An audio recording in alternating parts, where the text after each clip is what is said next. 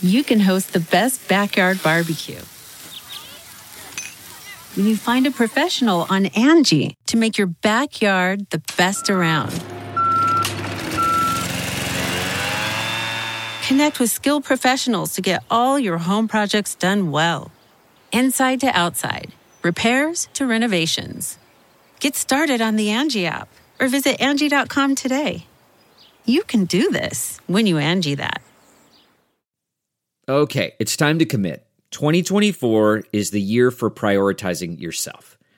Begin your new smile journey with Byte, and you could start seeing results in just two to three weeks. Just order your at-home impression kit today for only fourteen dollars and ninety-five cents at Byte dot com. Byte clear liners are doctor-directed and delivered to your door. Treatment costs thousands less than braces, plus they offer financing options, accept eligible insurance, and you could pay with your H S A, F S A. Get eighty percent off your impression kit when you use code WONDERY at Byte dot com. That's B Y T E dot com. Start your confidence journey today with Byte. Hi, everyone. Welcome to Dishing with Digest, now on Spotify, so listen on Spotify. I'm Stephanie Sloane, editorial director, here with Mara Levinsky, senior editor. Hi, everyone. Well, Mara, there's more casting news out of Days of Our Lives. Stacey Heideck is wrapping up her run as Kristen, which isn't so surprising in light of the fact that Kristen stabbed Victor, but it's unexpected in that she seems to get away with everything. Um, before that happens, however, she will get her baby back from Sarah and then take Rachel on the run with her, which means Brady will be separated from yet another child. And if you are a Sin fan, this is definitely a must-see week. Then we'll propose to Ciara. Yeah, congratulations on that, Sin fans. Um, and they are not the only couple making a big leap of faith on the marital front this coming week uh, on G H. In the wake of Chase and Sasha's ploy to push Michael and Willow into marriage, we will see that duo say, I do, in order to strengthen Michael's bid for custody of Wiley. So we're not exactly talking about like the romance of the century here, but there will definitely be uh, like big dramatic ripples stemming from that. Oh, indeed. You know, another thing that we're reporting in our new issue that I know you and I are both very excited about is that Selling Sunset, the L A real estate reality show that stars Chrishell Stause of Days of Our Lives and All My Children fame, is coming back to Netflix for season two on May twenty-second. Woohoo! Yeah, that is definitely something to look forward to binging while we're all at home. And speaking of being at home, we have a section in the new issue that I think is fun in spite of the heaviness sort of pervading our lives these days. Uh, we spoke to eight actors to see how they're faring during the quarantine. And, you know, like we asked everything from the best thing they've cooked to the app they've downloaded to who they're most excited to hug when they're no longer sheltering in place. And I thought it came out really well and it was such a good read. Yeah, I really loved reading that section too. And we, you know, we asked the actors to send in selfies illustrating how they're spending their time at home. And from a stars, they're just like us perspective, I uh-huh. was totally charmed to see like Joshua Morrow, who plays Y and R's Nick, doing his laundry, and uh, oh, yeah. James Patrick Stewart, who's Valentine on G H, like off to the grocery store in his mask. Oh, me too. I really, it, it, they, they just really did a good job with it. Yeah, totally. So today we are talking to Wes Ramsey, who plays G H's Peter and has also appeared on other soaps that we will talk about. But, you know, he is in a relationship with his General Hospital co-star Laura Wright, and the two of them share photos and posts about each other online. And we've really gotten to see their romance develop in a way that, you know, we really couldn't have like ten years ago or, you like know, pre-social much media. Than that. Yeah. yeah. But I have to say, as a T V viewer, I love a real life couple, especially when they are co-stars as well. Uh, Laura and Wes really aren't because they don't really work together together. But I can remember being so excited as a kid to find out that Another World's Mary Page Keller and Thomas Ian Griffith, who played Sally and Catelyn, were a real-life duo and are and still are, as far as I know. There's just something about the on- and off-camera worlds colliding that I was always intrigued by. I totally agree. Like, I remember being so into um, Mallet and Harley on Guiding Light.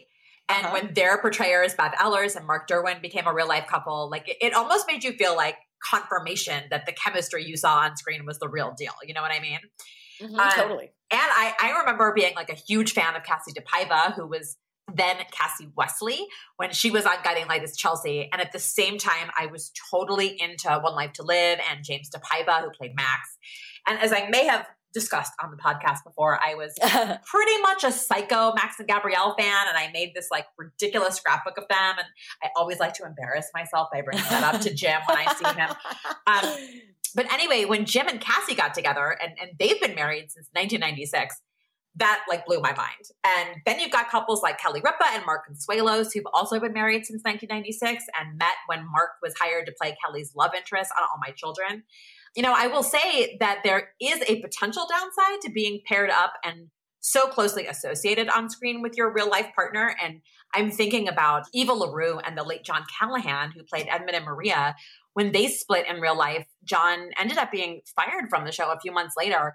And I remember interviewing him in his dressing room and him speaking really candidly and really astutely about how being so associated with Eva and the overlap between their on and off camera love stories was like ultimately probably not the best thing for his All My Children career. Yeah, you know, that's really interesting. And it's funny because I distinctly remember being in the home of a New York soap actress back in the day for a photo shoot. And she was saying that there were so many real life couples on her show, and she was worried because she felt a lot of the actors were falling in love because their characters were, mm-hmm. and they were really like buying into the dialogue in a real life way. I mean, certainly even now you and I hear of stories of couples who get together and then it's like super awkward on set when they break up. But then there are so many success stories across the board, and really who better to understand what an actor deals with every day than another actor who does the same job? I mean, the commonality has to be a key factor there. Yeah, absolutely. You know, but that actress, I think, was making a really good point. Um, you know, Tristan Rogers and Emma Sams were a real life couple at the height of their popularity as like super couple Robert and Holly on G H. But they broke up when she left the show. And he said it's because they realized that the show like was what they had in common. But we've seen a lot of actors who have broken up in real life continue to work together without issue, uh, like Jeannie Francis and uh, Ken Schreiner, to name another G H example. Ken was Jeannie's first boyfriend back in the late nineteen seventies, and here we are like forty-some years later, and they're still castmates and dear friends. Which is great. And certainly in Wes and Laura's case, I don't get the sense that they have anything to worry about. Um, but let's get his take on that and his G H experience so far and his journey to Port Charles. Hi, Wes. Hey there. How are you? I'm doing great. Thank you so much for having me, Stephanie, well, Mara. Thank you for joining us. We're yes, so right. happy to talk to you. Absolutely. Yay. Um, so first of all, tell us how you've been doing these past weeks of sheltering in place. Well, uh, surprisingly well, I, I, I think. And, um, you know, uh, it's obviously a, a strange time for for everyone. And it's interesting to hear everyone's sort of unique tales of survival right now. Um, but, uh, I feel like I've been managing, uh, quite, quite well. Um, yeah, I think I've spent a lot of my, uh, young adult life in sort of different phases of creative isolation, uh, many times self-imposed. So I, I think over the years, um, I kind of learned how to live, uh, in, in you know, with myself. In a way, you know, uh, and, and sort of deal with myself in a way. And, um, but, uh, you know, that, I suppose that's what, you know, your twenties and thirties are for. And if you can enjoy your own company, so much the better. I, exactly, exactly. And, um, and obviously, you know, um, I haven't been completely isolated, uh, either, you know, um, and, uh, I have this incredible quarantine partner, um, that we decided to isolate together. It just kind of happened that way. And, um, no, but we've, you know, we've been able to, uh, keep each other's spirits up. Mm-hmm. Laura, I mean, uh, I'm talking of course about the one and only Miss Laura Wright. We kind of, of figured. Yeah. And yeah. Wes, I couldn't help but notice, um, when I was checking out Laura's Instagram yesterday that you seem to have some really good reading material, uh, in an issue of Soap Opera Digest to keep you company. Oh, yeah. Um, you know, people, yeah, people have been asking me, you know, what have you been doing in quarantine? And I'm kind of like, you mean besides reading Maurice's book? And, um, you know, and then, and, and then of course I do, I, I, I am, you know, um, always, uh, carrying around in my back pocket, uh, copies of Soap Digest and A B C Soaps in Depth. And, um, sometimes I'll even read, uh, C B S Soaps in Depth because I'm like, hey, well, what's going on over here with everyone too? Right. Yeah. Hey, we're on board for that. Yeah. Absolutely. Um, so, all right. Taking it back a little bit, you were born and raised in Kentucky. So how does a Kentuckian such as yourself, a Kentucky youth, discover that they love the stage? Oh, that's, wow. Let's take it all the way back to the beginning. Um, mm. I love it. I love this in question. Utero. Um, yeah, well, you know, it's funny you mentioned that. I do have, um, a, you know, strange uh, memories of, I think, being so young that some people say you're not supposed to be able to have memories of being that young. And, um, but I, I, I do have early, early memories in my life of being in the crib, you know, and, um, and of my mother. And, uh, you know, when I was, um, when I was about six months old, I discovered Shakespeare. No, I'm kidding. What took you so long? I, uh, yeah, exactly. Right. I was, I, um, I was fortunate to grow up in a, in a beautiful little city of, uh, Louisville, Kentucky. And it's a, a great creative town. And, uh, I remember back in the nineties when I was um, growing up there, um, the one year, uh, Cincinnati, an hour away, much larger city, they uh, raised um, five million dollars for their endowment for the arts. And that same year, Louisville uh, raised fifteen million dollars for their endowment for the arts. And so I knew at that time that I was sort of in this unique environment of a small city, but that actually a city that really cared about um, the arts. And um, the uh, Kentucky Center for the Arts, the Louisville Ballet, obviously Actors Theater of Louisville. And I discovered this beautiful little training program, Walden Theater, um, at a young age. And it was after I had done a uh, one of those uh, Christmas musicals that, you know, kids do in their school. And I was given a an opportunity to uh, play the king in uh, this little play called How Boots Befool the King. And at, at that time, uh, being on stage with my, um, you know, in, in in my school, I I had never felt before, I guess, the, the power of performance. And sort of that, I guess that was when I, I, I kind of got uh, bit for the first time by the bug, as they say. And I remember this moment in the musical, uh, I'm, I'm you know, not a not a singer per se at all. Just an actor. I can act like I sing. but I, but I, um, I just remember performing, and you know, I was I had to do this sort of campy solo musical performance, and I and they the the nice women working with me, the director and the musical coordinator, they were trying to encourage me to to go farther with it and to be, you know, not be afraid of being campy or being, you know, um, comedic and over the top and uh, melodramatic, if you will. And I remember having this costume and this makeup on, and in the rehearsals, how they started laughing in my rehearsal uh, if I went further and further. And so when I was able to translate that into the performance, and you know, the it was under the lights, and the the parents were there, and the other students were watching. I felt that moment of everyone having everyone in the palm of my hands and and making them all laugh at the moment, and knowing how to control the, the, the laughter and the moments of the song with the blocking. And it was in that moment, I sort of felt, okay, this is something that, um, is unlike anything, unlike anything I've ever felt before. And, um, and I like it, and I think I'm good at it. And, uh, I was probably, uh, you know, eleven years old, maybe. Um, And at that moment, I decided I'm going to do this. I want to find a place. And that's where I discovered Walden Theater. And my mother and I talked, and I enrolled in a summer training program. Um, and that summer changed my life. Uh, and I remember I was about you know, twelve uh, when I started taking it very seriously and said, this is all I'm going to do. Uh, if, if I have it my way, this is all I'll do, you know, for the rest of my life. And uh, obviously, not every twelve-year-old has that sort of uh, uh, epiphany.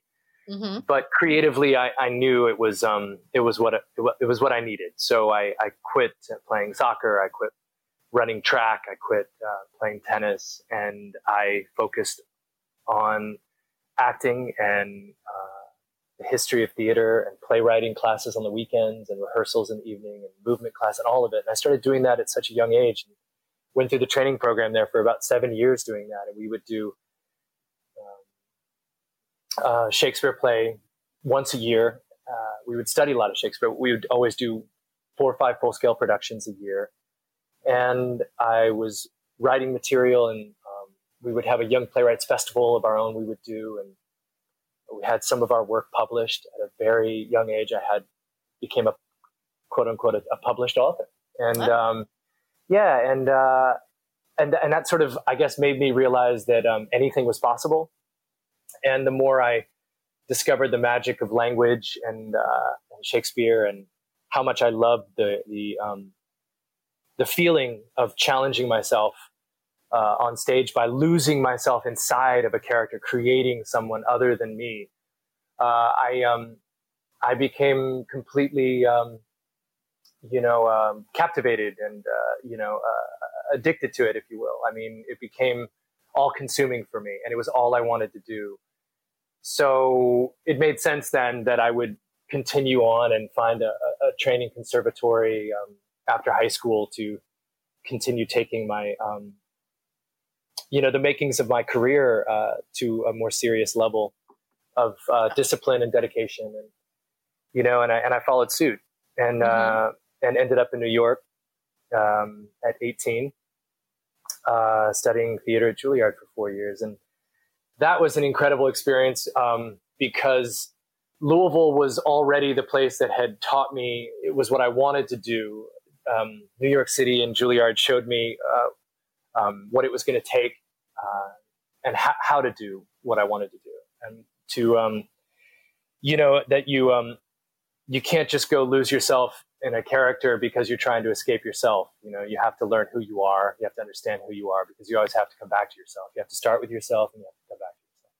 Mm-hmm. And, um, you know, and there's a lot of discipline and, and focus, and the work ethic was instilled there, um, and, a, and a deep appreciation for, uh, the history and, uh, lineage of the performing arts. So I, I felt humbled and honored to be able to transition from my hometown into such a prestigious training program. And, you know, the sky's the limit. You know, I, uh, the dreams became very uh, solidified at that point, you know, for me. And I, I thought I'll, I'll never, I'll never look back. You know? Right.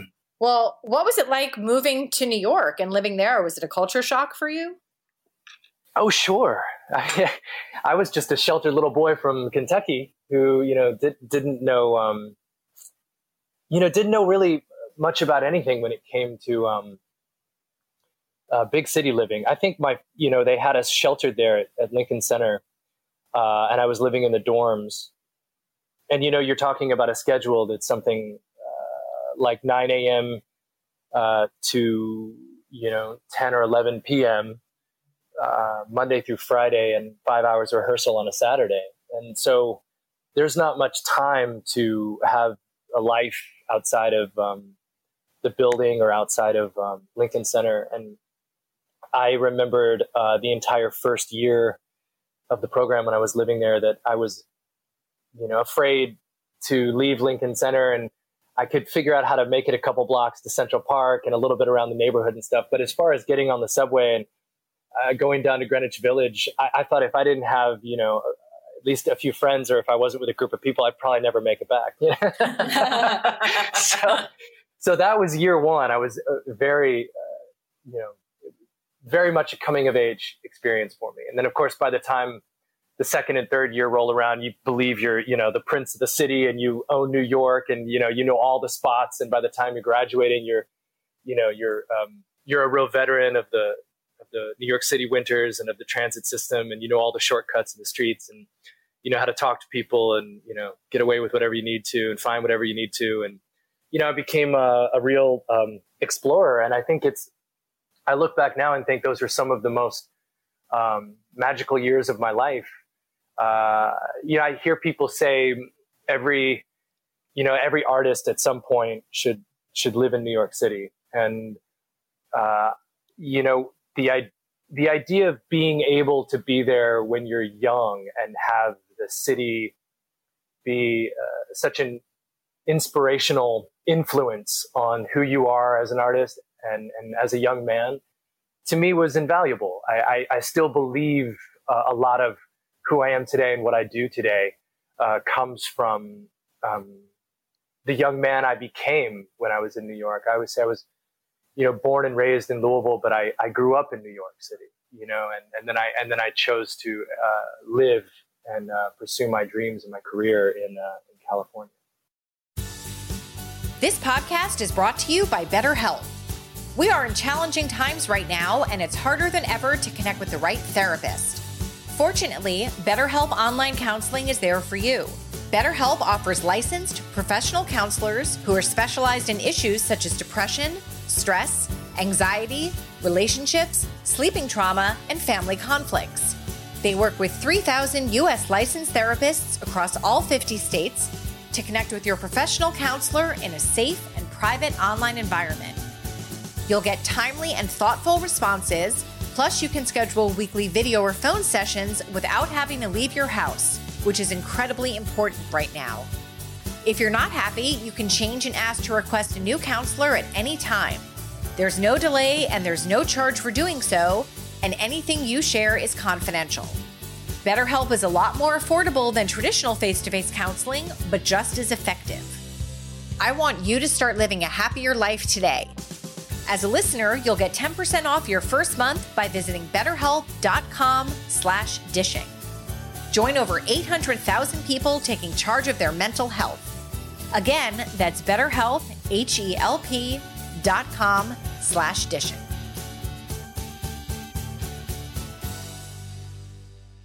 So there was like no time whatsoever between your graduation and you starting uh, out your daytime career. You were snapped up to play Sam Spencer on Guiding Light, I think, even before you had had actually graduated. So tell us your your casting story of how you came to be Guiding Light's Sam.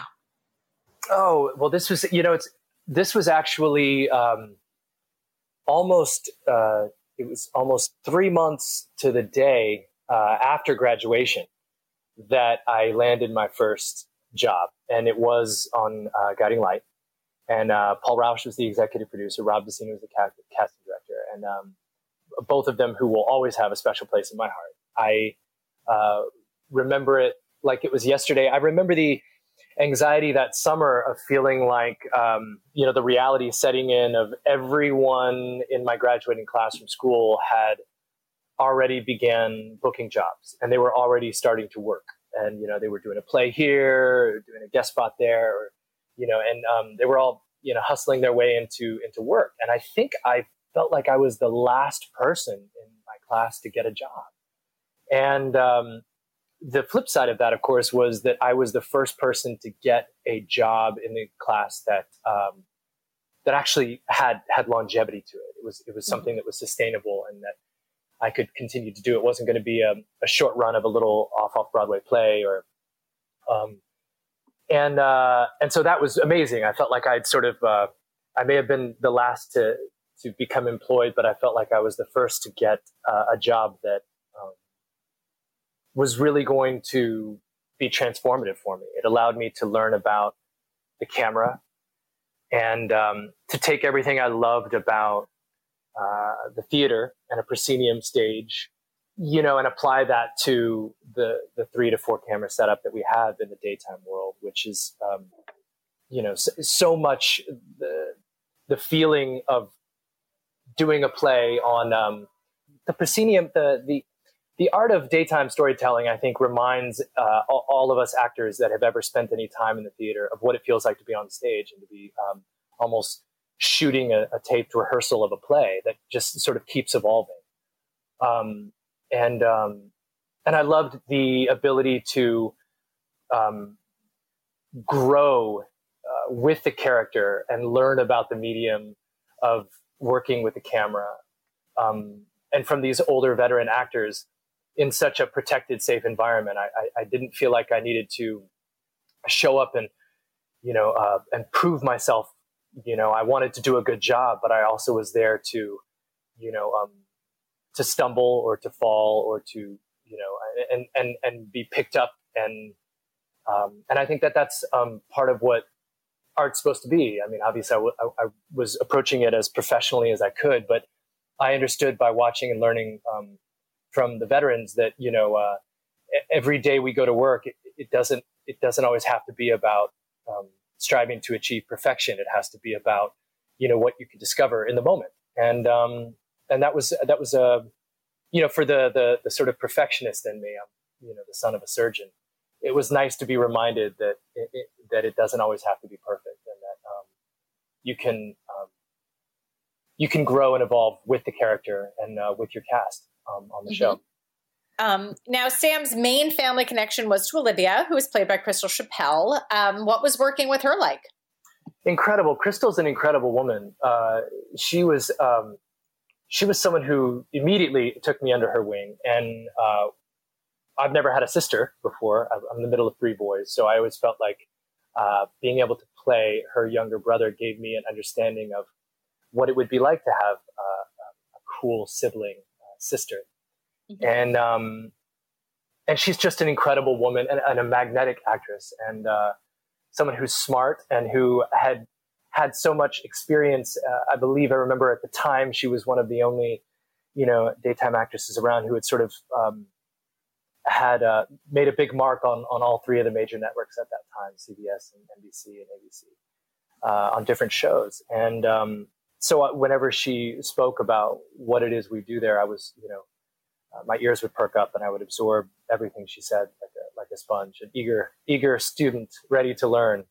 Uh, and I felt that way about a, a lot of the, um, the the people there. Grant Alexander was uh, took me under his wing, was very kind to me, and uh, taught me a lot about the business. And Justin Dees, I got to work with, and just a, an incredible um, performer and storyteller. And I loved watching these guys work. And, um, you know, um, the, um, yeah, I mean, I, I, I, and I remember the, you know, uh, being around some of the other um, younger actors as well. I mean, Br- Brittany Snow and, uh, Um, was I think the first, uh, yeah, was was the first actor I got to work with on the show, and she's just, um, you know, she was just so professional and so young, and it reminded me of uh, you know how obsessed I was with uh, um, with it when I was younger, that age as a teenager. But I thought, here she is already out in the real world professionally doing it,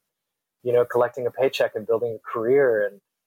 Um, You know, I suppose that was the other good thing, too, when you're a starving artist coming out of theater school and you're young, being able to find a job that allows you to actually uh, save some money um, is just such a gift at, at a young age to be able to create uh, a cushion for yourself for those lean times that inevitably are ahead for, for every young artist.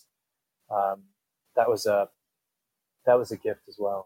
Well, we actually just podcasted recently with Jordi Villasuso, who you worked with because he was Sam's rival for Mara's affections when yeah, he played Tony. That's right. Uh, what are your standout memories of working with Jordi and also with Laura Bell Bundy, who played Mara? Uh, yes, I mean, both, um, I, I think, yes, younger than I am, but not by much. And they were, um, uh, I have such fond and fun memories of working with both of them. Uh, Laura, Laura Bell Bundy and I, both being from Kentucky, she's from an even smaller town, Lexington, just an hour away from uh, Louisville. And, um, you know, we would talk about what it was like uh, to be in New York, being young, coming from our hometowns. And, um, and Jordi just, you know, young, strikingly handsome and so eager to to, to learn. And uh, as an actor, I mean, it was one of those situations where he, he didn't have um, the formal training per se, um, but was um, incredibly dedicated and disciplined to uh, learning on the fly, um, absorbing, taking classes, and learning from everyone around him. And I, I always um, admired that about him. You know, uh, we had a lot of fun. There were a lot of fun memories that I have of traveling with them, doing fan events with them, raising money for charity with them, and uh, and actually. Um, really showing up and delivering the goods, uh, on set. Uh, you know, we, we wanted to make sure that the, um, older veteran actors knew that we were, you know, that we were playing for keeps too, and that we deserved to be there. And I remember feeling like we, you know, not that we had a chip on our shoulders, but that we were young and we were professional and we wanted to earn our place there and, and you know, um, make sure they knew that, that we weren't, uh, you know, taking it for granted. Mm-hmm. Um, so it was also at Guiding Light that you first crossed paths with a certain someone named Laura Wright, who is now your G H co-star as Carly, but more importantly, your real life love of three years. Um, so what do you remember about Laura from back in the day? Oh my gosh. Uh, I remember, um, I remember being completely smitten and having to completely, you know, keep it, uh, hidden and secret. Because, you know, it's not – look, the first time I ever saw Laura Wright, she was uh, pregnant with her second child. And I was in awe of her beauty, in awe of her ability to uh, show up to work, be so good um, and so beautiful and so pregnant in New York City and then and then swoop in to work and then leave and have this other life as, you know, as as a wife and as a mother and – And, and I, and I was, um, sort of felt like, um, you know, an underachiever because I thought if these women, uh, Crystal as well, I remember when Crystal was, was pregnant with, um, her first son. And, um, and I just remember thinking, what, what, what don't you women do? You're, you're super superheroes, you know, they were mm-hmm. to me and, uh, and they still are. I mean, it's, it's amazing. I, and I felt, um, you know, Laura was, um, someone who would ask anyone around to run lines. And sometimes I was uh, the person that was in the hall and she would grab me and say, here, you know, uh, run this with me. And we would sit down in the green room or whatever. And I, and I just remember running lines with her to see if she was off book because that's how she liked to prepare. And, um, and I would be holding her script and listening to her. And I felt like I had this, um, permission to kind of stare at her, but I didn't want her to catch me staring at her for too long. So I would look back down at her pages to see if she knew her lines or not. But, um, I remember that very, very specifically. And, um, you know, and I remember us, uh, you know, um, and I just remember being in awe of her work. I, I mean, look, we had these monitors in our dressing rooms. And so, when you're in your dressing room, you could watch people working up on set. And I could watch her work then and obviously not, and stare at her and not worry about whether she was seeing me or not, or catching me, or if anyone else was. And I, and of course, you know, that's the thing, not to sound like some weird creeper, but th- I did that a lot in my dressing with a lot of people. Um, and still do to this day at, at G H, I love to watch the, the magic happening. I love to watch the way people work. I love to watch them perform in the moment, you know, and, I know if you're standing around on set and, you know, and, um, you, you know, you, you don't want to be there up in people's business, throwing them off or making them nervous or whatever. But when you're, you know, when you're alone in the dressing room, you can watch them and, you know, study their, uh, their choices. You can watch how they handle, uh, making a mistake, uh, and recovering or finding their way through something. Um, and you can also just simply, you know, be a young man in New York who's in awe at the, the beauty of Laura Wright on the monitor and just stare at her, which is sort of what I got away with back then. Um, she, she, of course, when we first started dating was, you know, like, oh, whatever, da da da, and, and didn't kind of believe that that was something that I had experienced and gone through. But she understands now it was a real part of my, of, uh, of my memories at that time. So it's also part of why when we ran into each other, you know, uh, twelve years later, um, that, uh, I was, I was so forthcoming with, um, you know, pursuing, uh, being able to take her out and, um, you know, and have some memories as grown adults away from that, that time. And who are we now? And what would it be like to have a conversation now or go have dinner now? Um, you know, having not ever really had those experiences ever back then. Um, but I always wished I could. And that's a very, and that's the truth of my journey with her. I always, you know, wished I could have gotten to know her better and wished I could have spent more time with her and was, you know, sort of thought whoever was around her was really lucky because, I mean, wow, what a you know, force of nature. And uh, she's always been that way. And so I feel fortunate, lucky, blessed, you know, grateful that now I, that dream's come true. And I, and I get to not only spend time with her, I get to build a life with her, which is incredible. Mm-hmm. pretty, pretty neat, I would say. Good things happen to those who wait. Exactly, right? And well, and we often talk about how um, we each needed to go out and live our lives because, well, she was clearly already well underway with, with living hers. And, you know, it, it, it evolved and had to, she, you know, she had to become who she needed to become. And I had to do the same thing, who I was back then, and I'm a very different person now. And we often talk about how um, the, you know, the gift is that we had the time in our lives to go and, you know, grow up. And, um, you know, the, the relationship, she's, you know, got an incredible family. I mean, her kids are absolutely amazing and she's done a great job with them. And, um, I, um, you know, I had to go out and, you know, uh, I, I don't know what you want to say, sow your wild oats, you know, uh, I had to, you know, make my mistakes and take my risks and be young and wild and crazy. And, uh, and I did that. And I did that for a long time in my life, uh, and in, in lots of different ways. And, you know, um, those are the things that taught me um, uh, who I am today, taught me about what I wanted, uh, the life I wanted. And so, you know, Laura and I, it's not like we, you know, um, became this sort of, you know, finished product and then ran into each other. We actually um, uh, ran into each other at a time when we both were able to continue um, growing and learning and healing in a way, um, together. And, and that's part of, I think, where the strong bond of, of friendship and foundation we found, um, you know, it's, it's the timing of that. We, we're, we're always working on our, on ourselves individually and together. We're working to try and be, uh, our, our best versions of ourselves as, as, as a, a man and woman. And, um, and also as artists, as, uh, you know, spiritual beings, uh, as, uh, creative beings, as storytellers, as, uh, Um, people that want to um, uh, challenge and be challenged by the world around them and find uh, the inspiration.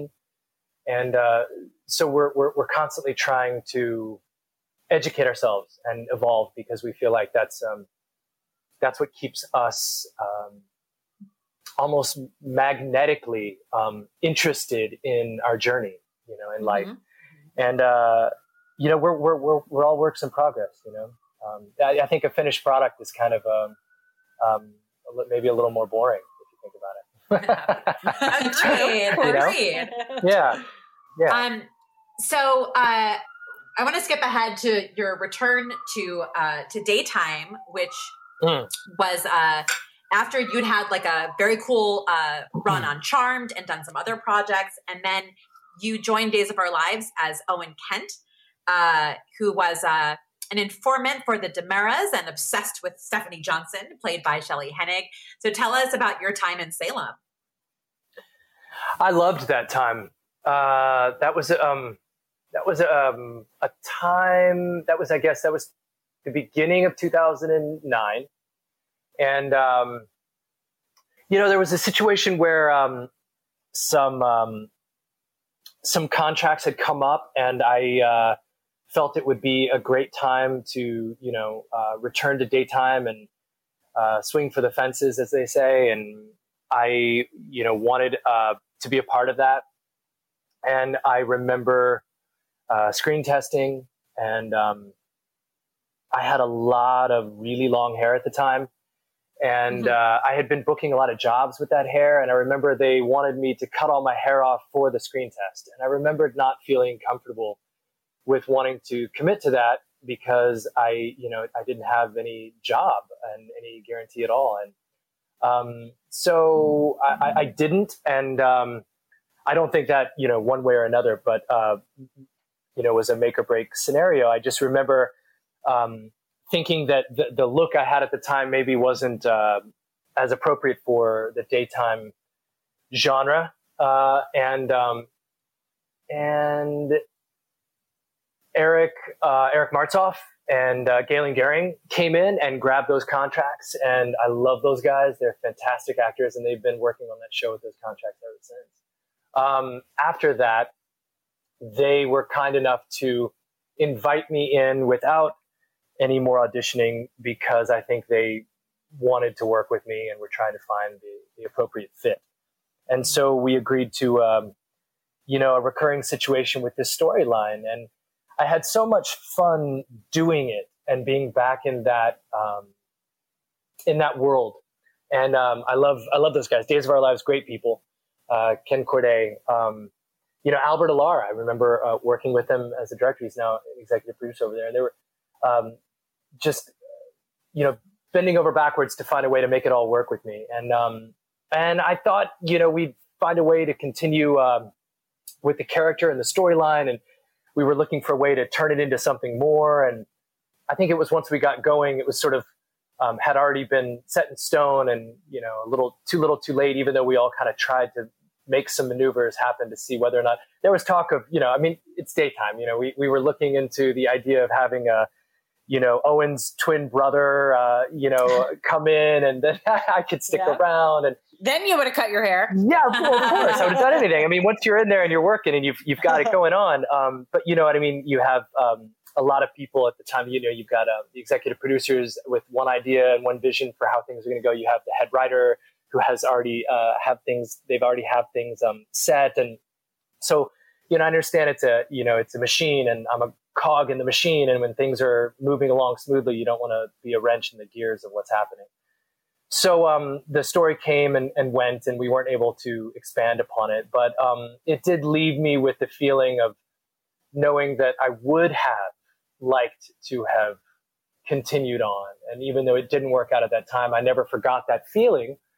Um, after having chosen to leave um, Guiding Light in the beginning with an ambitious uh, heart and an, and, an, and an ambitious mind as a young man wanting to know what else was out there, you know, all those years later, um, Days of Our Lives was the moment that I realized um, if I had an opportunity again in my life to commit full term to a great opportunity in the medium of, of daytime T V, that I would pursue it, wondering what would have happened if I had been able to stay on longer at Days, wondering what would have happened if I had not walked away from Guiding Light in the beginning, you know, wondering how good could I be at this if I go all the way with it, you know, and um, and give the amount of time and focus and dedication that it takes, quite frankly. Uh, and, um, you know, uh, to, with no other distractions, um, to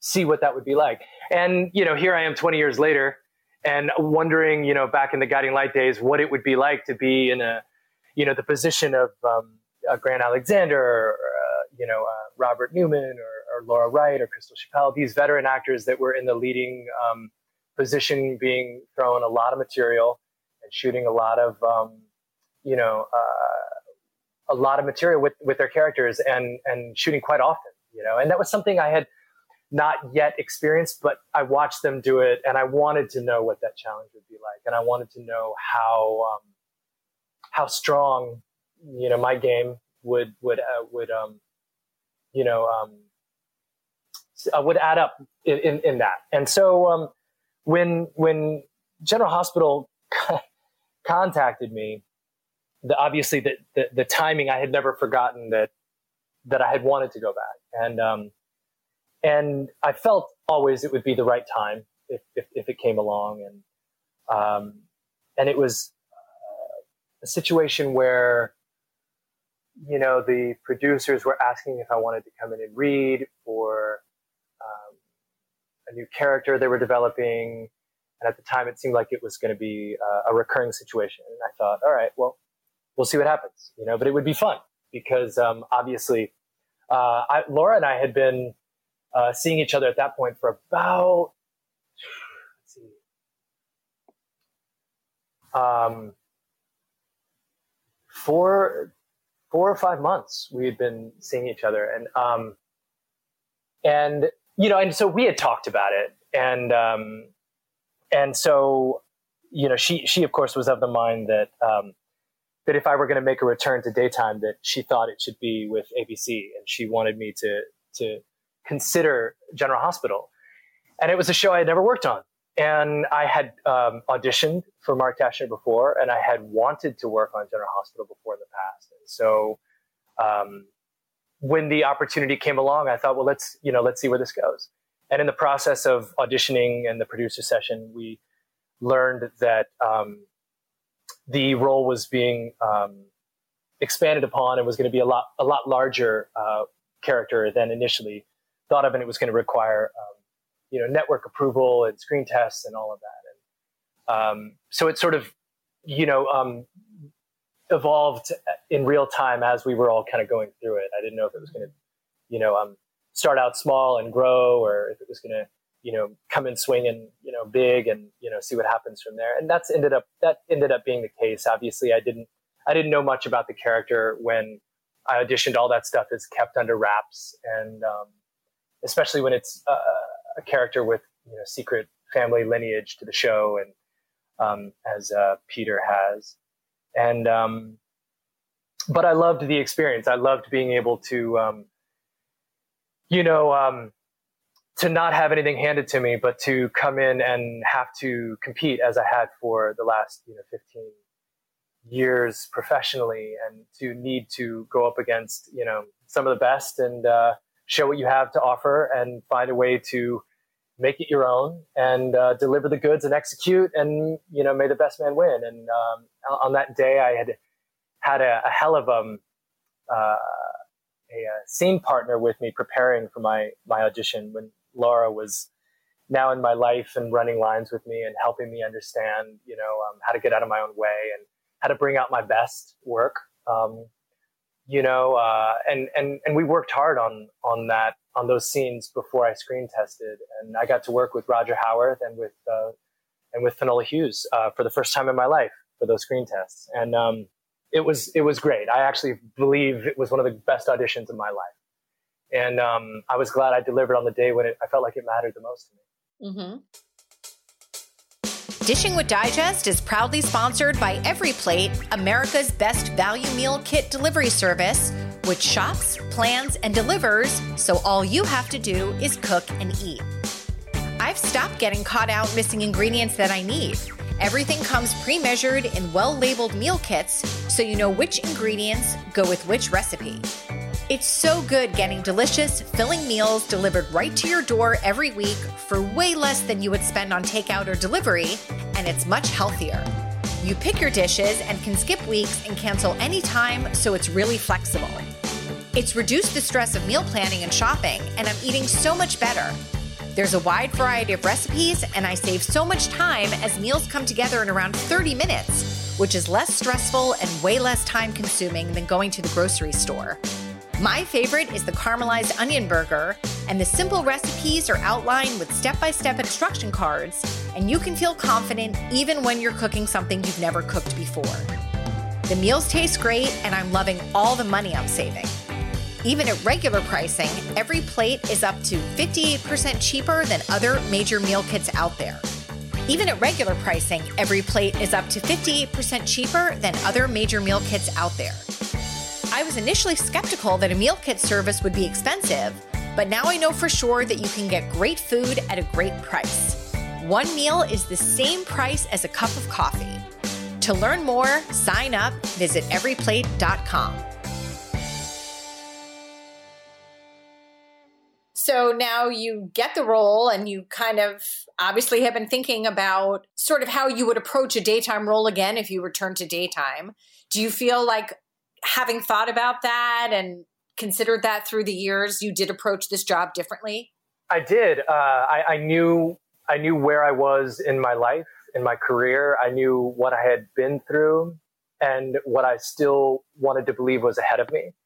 And I knew a lot was at stake, you know. Um, you know, I, I I wanted, I mean, you know, Laura, Laura's so, she's amazing and adorable and cute, and you know, she's powerful when it comes to, you know, um, her philosophies on speaking what you want and bringing it uh, to fruition in your reality. And, and she had, she had already had conversations with me about, you know, what it would be like to work together, what it would be like to carpool to work together, what it would be like to, and she said, don't be afraid of speaking that into reality. You know, let's go ahead and envision that for ourselves, that we can make that happen. You know, and, um, and she's, you know, she, she does a lot of work and reads a lot of books and paying attention to the power of positive thinking, and, you know, and, and how you can overcome obstacles in your life. And, you know, it was one of the shining examples of when we were able to take some of that and apply it to our life, and um, and find a way to, you know, transcend maybe the um, the uh, struggles of the past, be it um, nerves or uh, perhaps uh, some tough close calls or some rejections on some really big uh, opportunities that would have changed one's life, and to believe that we're not defined by those things that have happened in our past, but that we can create our own future, and that that's where you make your dreams come true. And, you know, those are strong words, but when you've spent your entire life, you know, I was, um, at the time coming up on my fortieth birthday, and, you know, I'd, I'd been really, uh, dedicating my life's work, my energy to this pursuit of my career as a storyteller and as an actor since I was just a little boy. And there had been a, you know, a lot of ups and a lot of downs and a lot of bumps along the way. And it was a time when I wanted to, you know, redefine my vision for what I believed was possible. And she helped me understand uh, what it would take to do that. And, um, you know, so, you know, when you want to have a good day and it matters the most in a big audition, you want to walk away feeling like no matter what happens, you left it all out there. You did everything you could to secure that opportunity for yourself. When preparation and opportunity, you know, finally can can uh, coincide in a moment.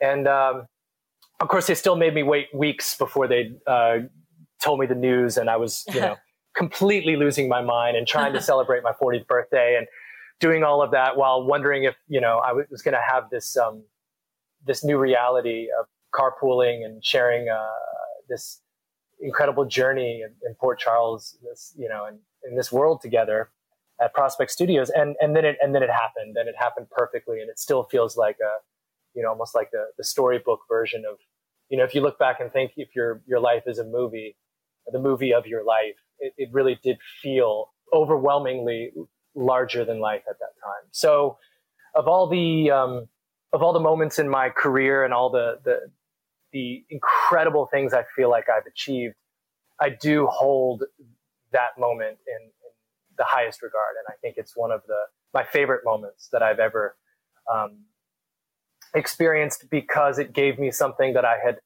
spent my whole professional life thinking about in the back of my mind and wondering about. And then knowing that I was going to be given uh, this really special opportunity twenty years later, with quite frankly, you know, substantially fewer shows on the air than when I began uh, at around the time of the millennium.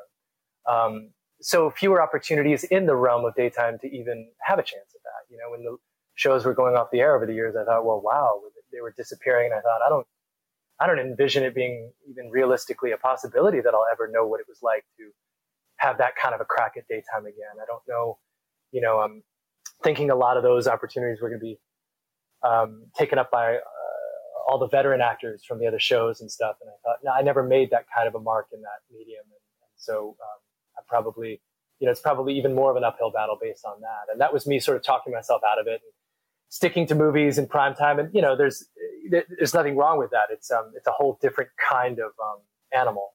And uh, one I had, you know, spent many years fighting um, to, to to find my place and make a mark in. And um, so for me at this point now, I've I've been on G H now uh, longer than any job I've ever had in my life. And uh, as long as if I had, um, a, you know, uh, when they were offering me Guiding Light um, contracts to commit and, and, and right out of school, Um, what that would be like. I, I now have that in the, in the sense, because I'm in my, my third, my third year, and they usually offer those, those contracts around three year contracts and things like that. And, um, so it feels like I've been able to, um, you know, answer those questions that were always in the back of my mind of what it would feel like. Um, could I do it? Um, how good could I be at it if I got the chance to do it? And, um, and how fun that would be. And so to do it all and share it with the woman I love has been, you know, the gift that I never could have imagined uh, in the last twenty years, being able to have all that come together the way it did. It's been very, very special for me. And I'm very, very grateful for it every day. Well, one thing that I, that I always thought was so incredible, Wes, is that you told me you your mom was a General Hospital fan and you really remember vividly like Anna and Robin scenes. And now you work so closely with uh, Anna's portrayer, Finola Hughes. Tell us about working with Finola. Yes, that's that's very true. I have um, very specific memories of uh, my mother's um, love of General Hospital at a very specific time in her life when she really was um, wrapped up in, in the storyline. And um, I remember when she uh, later on in life uh, pulled away from it to spend a little more time uh, with her her boys. But I remember uh, bonding with her at that time because of that show. And I'm so grateful for that, actually. I look back at it and think, you know, and we joke that I, you know, here I am all these years later, and I gave her the uh, ultimate excuse to go back to Port Charles and to become, you know, uh, an obsessive watcher again.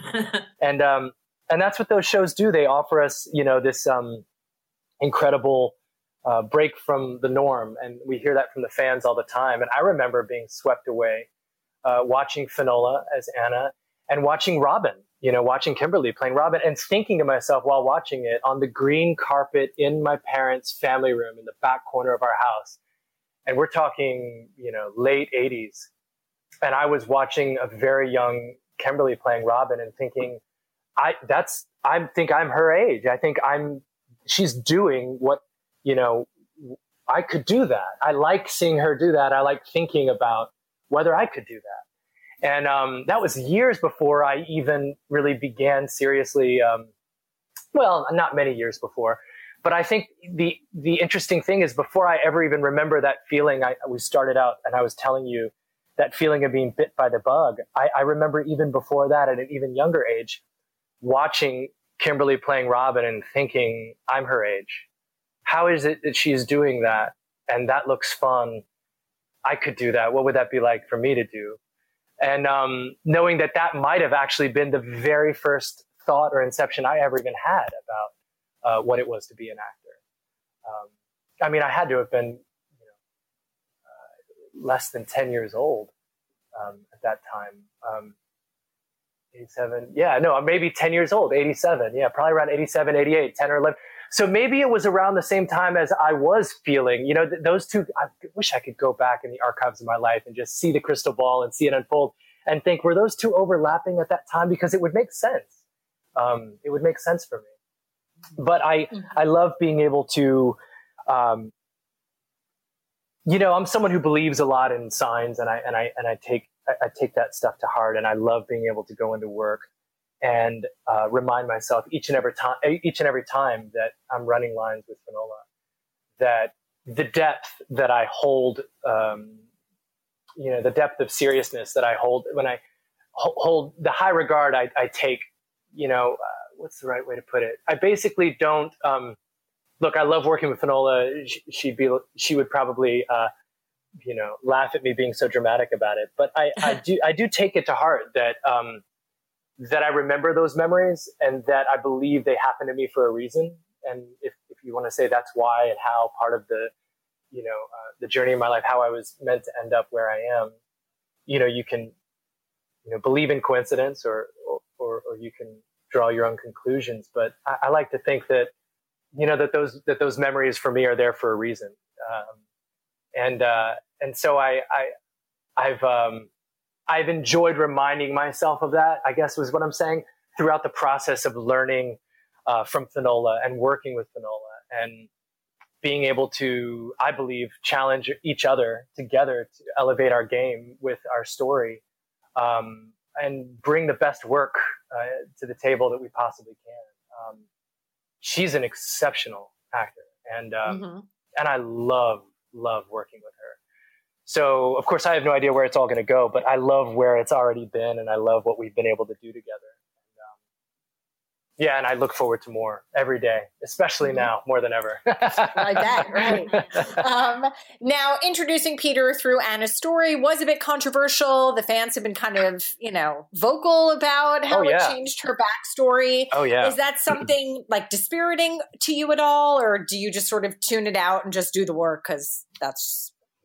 Well, of course. It, well, first and foremost, it's it's my job to do the work. I I'm I, I'm not you know I'm um, I you know um, I, I love hearing about, you know, people's, you know, passionate thoughts about, you know, the, the, the characters and um, their, uh, their love of certain characters' uh, history. And I, of course, you know, can, um, yeah, I can, I can relate to the idea that they don't understand how something can be taken and turned on its head. But my job as an actor is, uh, you know, is to not uh, deliberate or debate those those points. I I'm there to uh, be a, a conduit for the writers and the producers and the directors to keep things um, active and compelling and um, entertaining in the world of Port Charles. And I use the character of Peter August to do that. Now, you know, everything else uh, that they throw at me, we we get to tr- sort of take and find a way to, um, you know, uh, justify the unjustifiable. You know, um, uh, Laura loves to talk about how you, you know, are, you know, it doesn't matter whether you like a story, whether you uh, like a character's choice, whether you like a character. It's your job to find a way to sell it. You know, and you know if if when we judge our characters too much, I think we're forgetting the purpose of why we're there to begin with. And, and we're missing out on the opportunities there. So for me, I, I don't, um, you know, I certainly don't enjoy upsetting fans. I don't in, enjoy um, messing with characters, uh, you know, the, the lineage of, of Faison and Anna and um, Robert Scorpio. And, but I do, I do think that um, because Peter is Cesar Faison's son, and Cesar Faison's history in Port Charles on G H is is so volatile, and something that has um, uh, been the catalyst for so much great story for so many years. I look at that and think, you know, if if a torch is passed, how can we bring uh, a modern version of that into the fray? You know, maybe it's maybe not so on the nose. Maybe it's not so directly good versus evil. Maybe, you know, maybe it's more complicated, because I think in life, that's a, a lot of how we deal with the human connect, uh, condition, you know? Um, and I love that the writers are giving uh, my character opportunities to explore that. And, um, and then what that creates for, uh, for those around uh, the character, for, for Maxie or for Anna. Um, and, um, You know, it's fun for me. I, I don't think, um, you know, I, I, you know, if look, if if uh, Peter's sole purpose was to uh, show up in Port Charles and make everybody happy and uh, love everybody with, you know, innocence and, um, you know, sit around in Metro Court and gossip about what's going on in the town, and and that's really that's all it was. I, I'm not sure we'd have, I'm not sure we'd have a show. And I'm right. not sure we'd have the show that we all love so much. So I love, uh, I love G H so much, and I love my character so much that I'm willing to do absolutely anything they give me in order to keep things um, invigorated and uh, and passionately um, adventurous in terms of the choices, the character, the direction, the energy. Um, So that the reality of what we're doing helps us keep the show um, entertaining, uh, ke- keeps uh, the fans and the people watching uh, on the edge of their seats. Um, I like keeping it unpredictable, and I like keeping it um,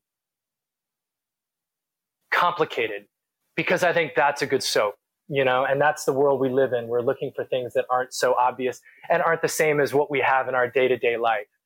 And so I love that they're giving me the opportunity as an actor and, um, you know, uh, with my character to, to see how far we can go in those directions. And I think, quite frankly, that, you know, the sky's the limit. You know, um, there's a lot of unfinished business, and there's also a lot of um, unwritten history with the character of Peter August that we still don't fully know about, uh, that goes beyond uh, the character of Jason Morgan.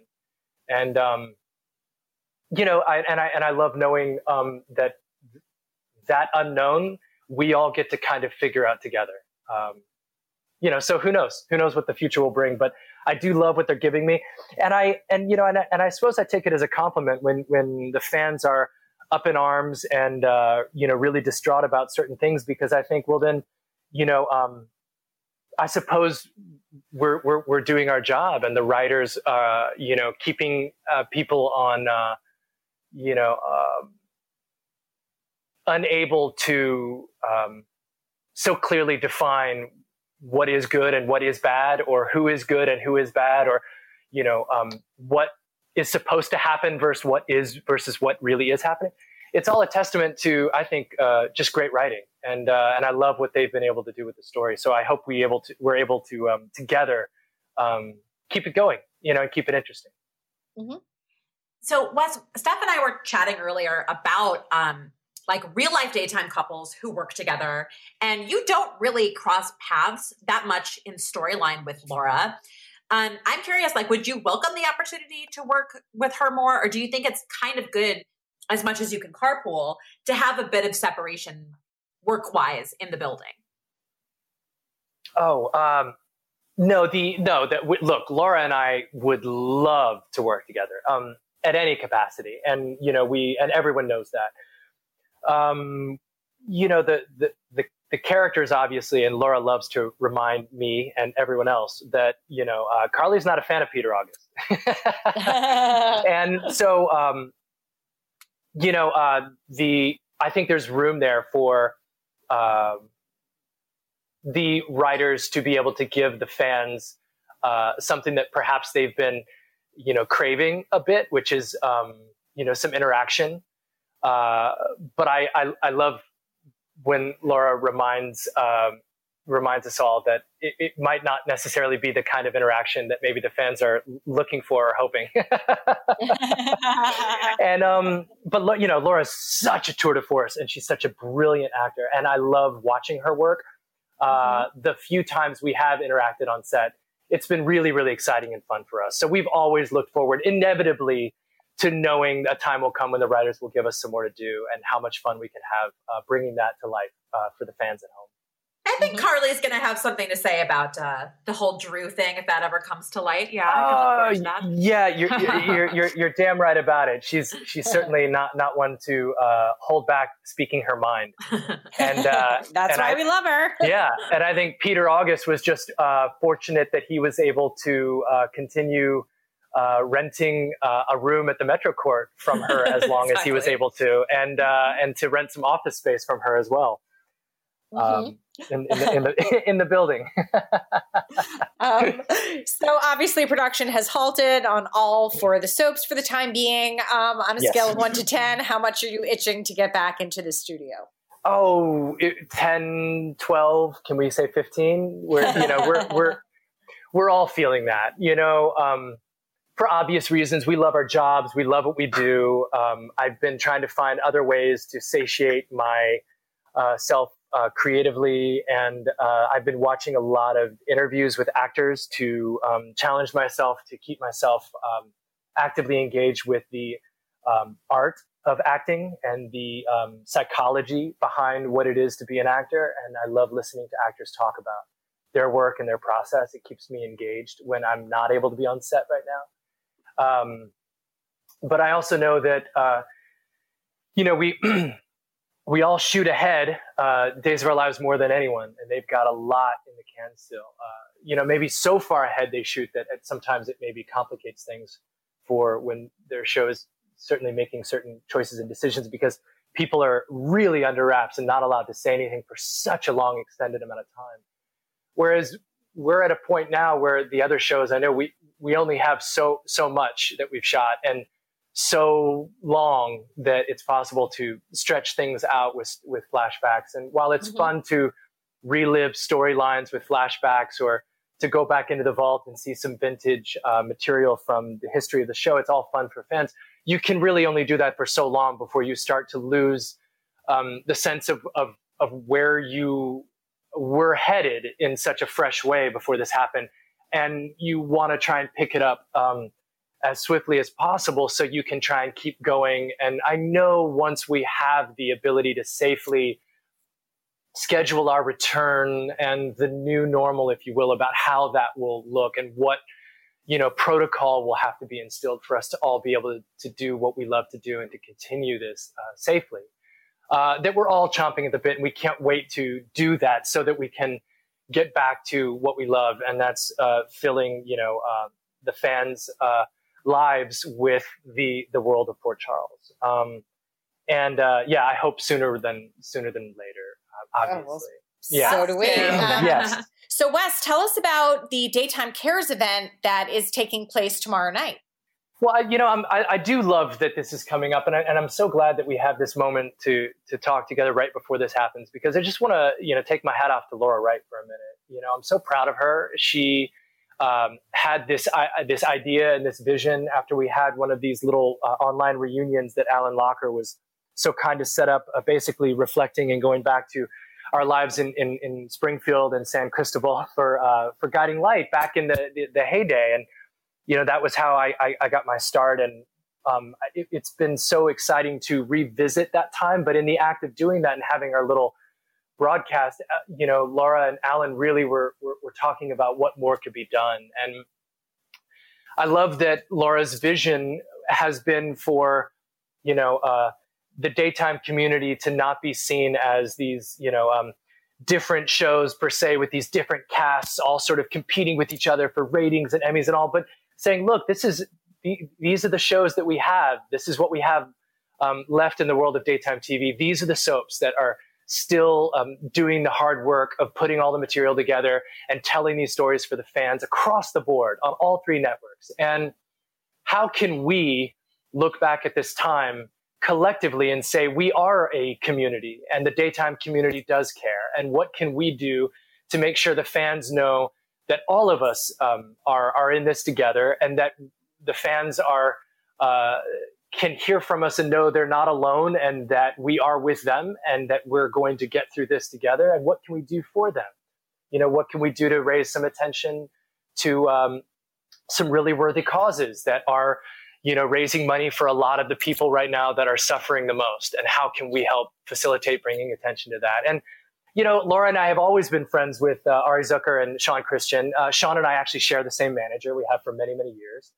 And um, and I first met Ari and Sean back on Days of Our Lives. And mm-hmm. um, so, you know, when the Emmys roll around, we always are always uh, meeting up and hanging out, and, uh, you know, love the reunion it brings. But we thought, um, this time around, how can we get together when, when we don't have the Emmys right now to still um, uh, step up and uh, let the fans know we're here, and uh, we want to give them a, a, a gift, and what that would look like, and, and how that would uh, come to fruition. And when Laura uh, found out that, that Sean and Ari already have uh, a, a, a, a platform and an incredible uh Web- website that they've worked on for a long time, raising money with uh, Daytime Cares, which actually had been what Alan and Laura had initially been talking about, sort of trying to create. We thought, well, there you go. There's the sign that all of this is uh, meant to be, and let's just bring them in and weave this all together and, and see what we can do. And we've reached out, and, you know, and, and when at first Laura wasn't sure if we would be able to get enough people involved. Now, of course, right here we are in the eleventh hour, and it seems like we have a tidal wave of people lined up and, and people interested in helping to contribute and make sure that, that this really goes off and becomes something special. And so, you know, I'm, I'm so proud of her for, for doing it. And I'm, and I'm so thrilled that Ari and Sean have stepped in, and that everyone is doing what they can right now to make this, um, you know, something that we'll all look back and, uh, during this time and be proud of, that we were able to, um, collectively, as a daytime community, come together and really show that we are all in this together, and that we are all one. And um, uh, Y and R and B and B and, and Days of Our Lives and uh, and, and G H. And um, so we're we're you know we're really proud of that right now, and we'll we'll see what happens. But um, you know uh, it's exciting. It's exciting, and I'm thrilled to be able to to contribute and have have a little part in it as well. Well, we certainly look forward to seeing it. And we thank you so much for your time today and for joining us and oh, sharing your stories. Oh, thank you so much for having me. It's been an absolute pleasure to uh, to participate and be a part of this. And um, thank you guys for, for welcoming me and, and having me um, on today. And, uh, and, uh, thank you for asking me such questions that allowed me to uh, delve back into the, the, the memory banks. This time uh, in isolation and quarantine, it's already lends itself in such a way to being a reflective time where I feel like everyone that is able to stay at home, they're able to think back perhaps and maybe be a little nostalgic or reflect on where they've been and where they've come. And, you know, and um, this today was a very special um, Uh, experience for me to be able to do some more of that, and uh, and I thank you for that sincerely. Oh well, thank you, thank and you, Wes. We hope to be talking to you soon again, and look forward to this weekend. Of course, thank you so much. You you guys stay safe and take care of yourselves and each other. Okay. Thank Thanks you. you too, Wes. All right, take care. Thank you. Bye bye. Thank you so much for joining us. Thank you to Wes Ramsey for being our guest. If you like this podcast, we're on Spotify, so listen on Spotify. Be sure to pick up a new issue on sale now and come back next week for another podcast.